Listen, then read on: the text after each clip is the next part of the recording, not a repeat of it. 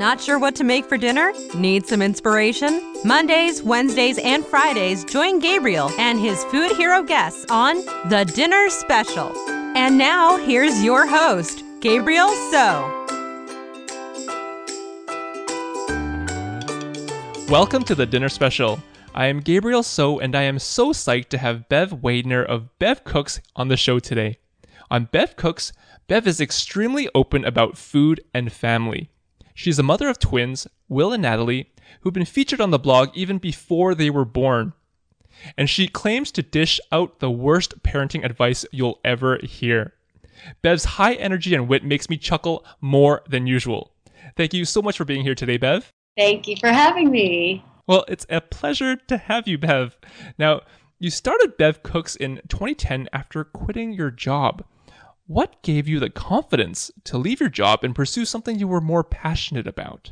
Well, I've said this word before, and I'll use it again. I was stagnant. I was in a stagnant place and not really knowing where to go, you know, and I was working and, you know, it was fine, but you know, it took a long time for us to get pregnant and have our kids. And so that stress and, you know, just not being super happy with my life direction. We got to this point in Erin's career where we looked at our life and it was like, I think I'll stay home. I just want to garden and hang out and just kind of breathe and take some of the stress off of myself and the pressure off of myself. And once they did, I was like, okay, I'm home. I want to start a blog. I'm very inspired by other bloggers and stories out there. And so it was shortly after I quit that I actually bought the domain. I had started posting photos of my dinners on like Tumblr and Facebook, but it was right after I quit my job that I bought the Bev Cooks domain and really made it a blog, you know. So I don't know if you'd call it confidence or stupidity.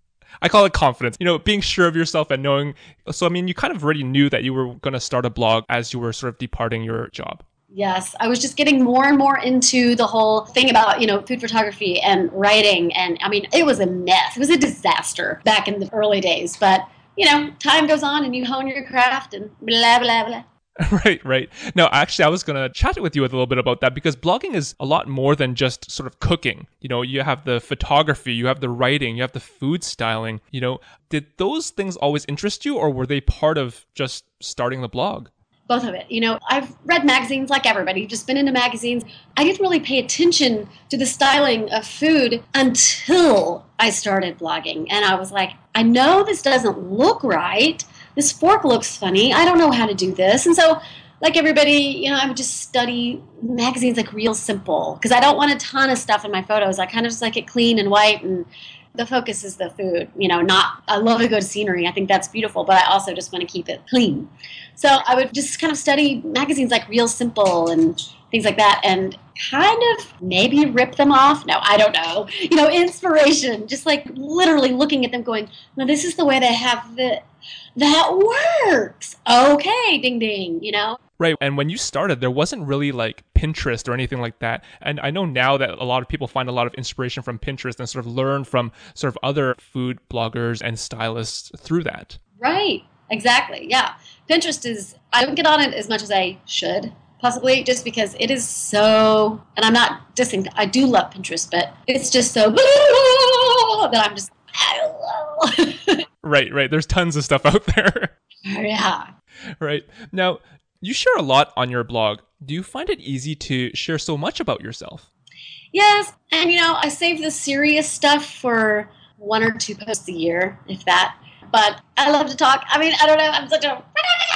It's easy for me to just talk about random stuff. And it doesn't always have to be serious stuff. You know, just like my Friday Flotsam column at the end of the week, every week, is just about random stuff that I'm thinking about. And maybe you're thinking about it too. I have no idea. But, I mean, why not? You know, I don't want to say I'm an open book because that's kind of silly. But in ways I am. For sure. Now, you're a mom to twins. Have you found that what you cook today is different than what you cooked before becoming a parent? To be honest, not really. Because I want them to eat everything. And they have been eating, I make them kale omelets every single morning. Just, I don't know why, I just want them to have, and it's really easy. I mean, it sounds like super fancy, but it's not. I mean, it's an egg and kale and a little bit of tomatoes and burp, done, you know, cut it up in little squares and they love it. But I just want them to be exposed to everything that I'm making right now, so that the hope is that they're not going to be picky eaters. Now, I will say, Will, he'll touch a third of it, and Natalie eats 100%. She does not care. She just eats it all. But I haven't really changed that much in my style of cooking, just because I just want them to eat it too. And I, cut up everything, or separate some things from the others and cut up the pasta to where it's tiny. I don't know, but make it easy for them to eat, but I want them to have all the flavors. Right, and especially with twins, it's hard to cater towards each individual twin as well. You'll be making like 3 meals if you're making something for yourself and then, one for each twin. And during the weekdays, sometimes they can be hard. Oftentimes I do simple stuff like peanut butter toast, some torn up deli chicken, and a cut up fruit, or a tomato or something, just like a hodgepodge of things. But I always love to have leftovers from what I've made, either for just dinner or the blog, and then to give them that too. So it's not that different, but I do oftentimes feel like craft service, like they need to eat constantly. I'm floating from the kitchen to their high chairs. Every 2 hours, here's snacks. Here, do you want it over here? Do you want it on top of the roof? I don't know. They have mouths. Yes, and they need to be fed. Now, I just have the one child. I can't imagine having 2 at the same time. What types of dishes have you found to be the quickest and the easiest to prepare? Like you mentioned that, you basically make the same things for them as you make for yourself, but you just make it more easy for them to access. The funny thing about this is that, and I'm definitely going to answer you, but I'm starting a monthly column with the Food Network on their FN Dish blog, which is on their main landing page. But I will be streamlining kid-friendly meals. Like the first part of the recipe will be kid-friendly. The second part of the recipe will be fit for adults. Oh, awesome. Congratulations. Thank you very much. So, it'll be, take like a pasta with marinara. Most of the time you stop there for the babies, for your kids, and give them the pasta and the marinara and have them go at it. And then, for the adults, you would add the olives and the anchovies and everything that make it like a penne thing. So I'll be starting that. But to answer you, the favorite kind of dish that's easiest, I'm stumped, because a lot of time, like I love pasta dishes, but I also, if they're shells, then that makes it easier for them to grab. Like shells with shredded chicken in it. I try to avoid giving them too much sauce because sauce gets everywhere. So I kind of like try to remove as much sauce as possible. But I don't know. And, cut up. What I really like to make for them is just 2 like whole wheat tortillas and just chop up some chicken and sprinkle in some black beans and a little bit of grated cheese. Pop that in the microwave for 30 seconds and then just cut it with a pizza cutter into. And so they're having kind of like little burrito squares. Perfect. Now, do you have any tips for new parents trying to navigate cooking and getting back in the kitchen? Like, did you have a hard time when you had twins to sort of get back into the routine of cooking? Yes and no. I would say, because it is my job, I knew I had to do it. It was about 4 weeks in. I remember 4 weeks into having it, and they're a month old. And I thought, I have got to start cooking again or I'm going to go crazy. And Aaron cooks a lot. He's a fantastic cook. I mean, I just wish you could taste his food. It's amazing. But, he works also. And so, him getting home and having that burden almost of cooking every night for me and keeping me happy and all that. And not that he was having to do that, but, there's just that pressure there. But I really love it. I mean, I just got back in. It really wasn't that hard. And in the early stages, what you have going for you with infants, especially, just any infant, 2 or multiples or 1, they sleep all the time. And so it's so easy while they're napping for their 7 hours straight, I'm in there cooking and then kind of, plan it to where, they're going to be napping and you can go in and cook and do whatever you need to do. And if you need to cook it early in the day and warm it up in the evening, great. Do what works. Just do what works. Right. And also when they're young, they're not mobile, so they can't move around. So you just stick them in a chair and you're good. Exactly. Now it's a different story. They're down to most of the time 1 nap a day. And if I haven't gotten my work done by the time they're up and they're running around, they're full on toddlers now. And, that can get a little bit challenging, but we make it work. Right. Now, do you also find time to be adventurous with your cooking with the kids? Not at this point. Like I said, if I'm doing something for the blog that has an adventurous flair in it, I will feed it to them. If they eat it, that's a gamble. But I don't set out to be adventurous with her cooking. But if I am slightly adventurous in something for work or just dinner and they eat it, then great. But I set out to, right now at least, sometimes you're just in survival mode. You just got to get them. It doesn't matter what it is. Just get them some calcium, get them some vegetables, get them some whole grains, whatever. And then call it a day. Yeah, exactly. Now, with a newborn, There have been so many times where I've left something in the oven for too long or just completely forgot about it. Can you share about a time when you were maybe cooking for yourself, your family, or your blog where things just didn't turn out exactly as planned, but maybe the result was even better than expected? Right. How about every day? I feel like I do have something to share, and it's like not on the top of my head, but recently I feel like I did, like you said, I had something in the oven and it burned completely. I can't remember what it was. Maybe it was cookies. Maybe I was making Valentine's Day cookies and I burned some. But then when that happens, I've got a dog. Doesn't care. She'll eat anything. It's happened, and I know I have that whole, I forgot about it. I actually just said that the other day, but I can't exactly remember what it was. Ah, it's okay. No worries. Well, here at The Dinner Special, we talk with food heroes about dinner dishes that are special to them and how we can make it at home. Can you talk about a dish that's special to you and maybe a little bit about the story behind the dish? You know, I love sushi, and I like spicy tuna hand rolls, and I do have a recipe on my blog, and it's actually very surprisingly easy to make, you know. The longest part's the rice, the rinsing of the rice kind of over and over in the beginning before you cook it. But once you get it down, it's pretty easy. And my brother-in-law lives in Japan, and he's lived in Japan off and on for the past 5 years. And so he's very into sushi, and so he got me a little sushi kit and a book and everything a couple of Christmases ago. And that's kind of special just because he knows that I'm into food, and he's like, yeah, you should try to do this, you know. And it's very surprisingly easy. Now, that's not a comfort dish. You know, I always sort of lean towards comfort food in a way most of the time. I love pizza. I could eat pizza all day, every day. I love tacos, and I love pasta, and I love cream sauces. There are so many dishes that are special in different ways, and they're all pretty easy to make. Like, as far as something specific, besides sushi, it's hard to know. I feel like I'm not giving you good answers here. No, it's great. I mean, sushi's a great dish. I mean, do your kids eat sushi? A couple of weekends ago, we ordered sushi from a restaurant and just takeout, you know, just because it's easy. You know, when they go to bed at like noon, then it's easy just to bring everything to the house. But we gave them some just California rolls, nothing that had fish in it. And we cut it up, and they kind of got into it. You know, rice was everywhere. I cleaned for 12 hours after that. But you know what? It was a family experience. Right. It's all about these experiences, these memories, right? We're all about creating memories. Exactly.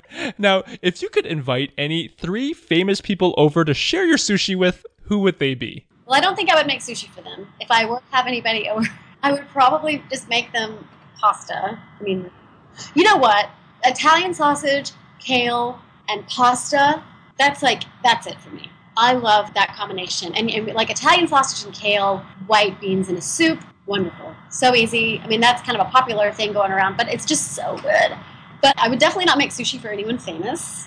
But if I were going to have anybody over for just a meal that I wanted to make, you know, Sarah McLachlan. I know that sounds so crazy, but I've been an admirer of her music for so long. And I also listen to a ton of underground, like, indie music.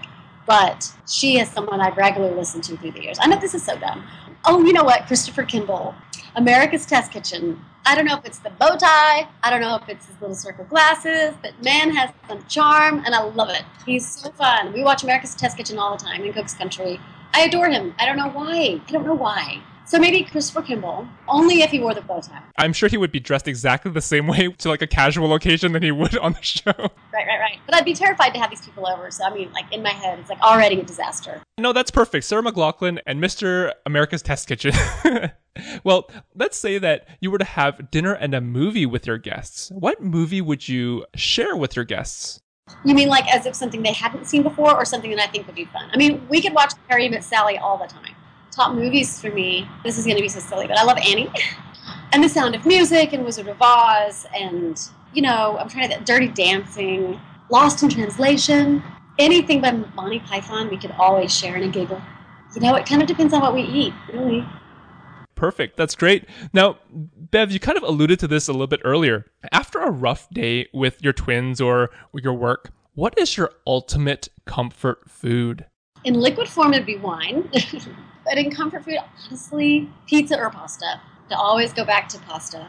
A big stringy bowl of linguine or even angel hair with a bunch of shrimp in it and lemon and parsley. Like my favorite comfort food, but it's so stripped down, would just be like linguine with a ton of lemon juice, parsley, crushed red pepper, parmesan, and a little bit of butter. That is perfection to me. Perfect. Butter always makes things a lot better. Now, I call the next part of the Dinner Special podcast the pressure cooker. I'm going to ask you 7 fast and fun questions that we want to know your answers to. Are you good? Yes. Great. Number 1, which food shows or cooking shows do you watch? America's Test Kitchen, Martha's Cooking School. I do watch that. Perfect. That's great. Number 2, what are some food blogs or food websites we have to know about? I love The Sprouted Kitchen with all my heart. I love Sarah and Hugh so much. It's ridiculous.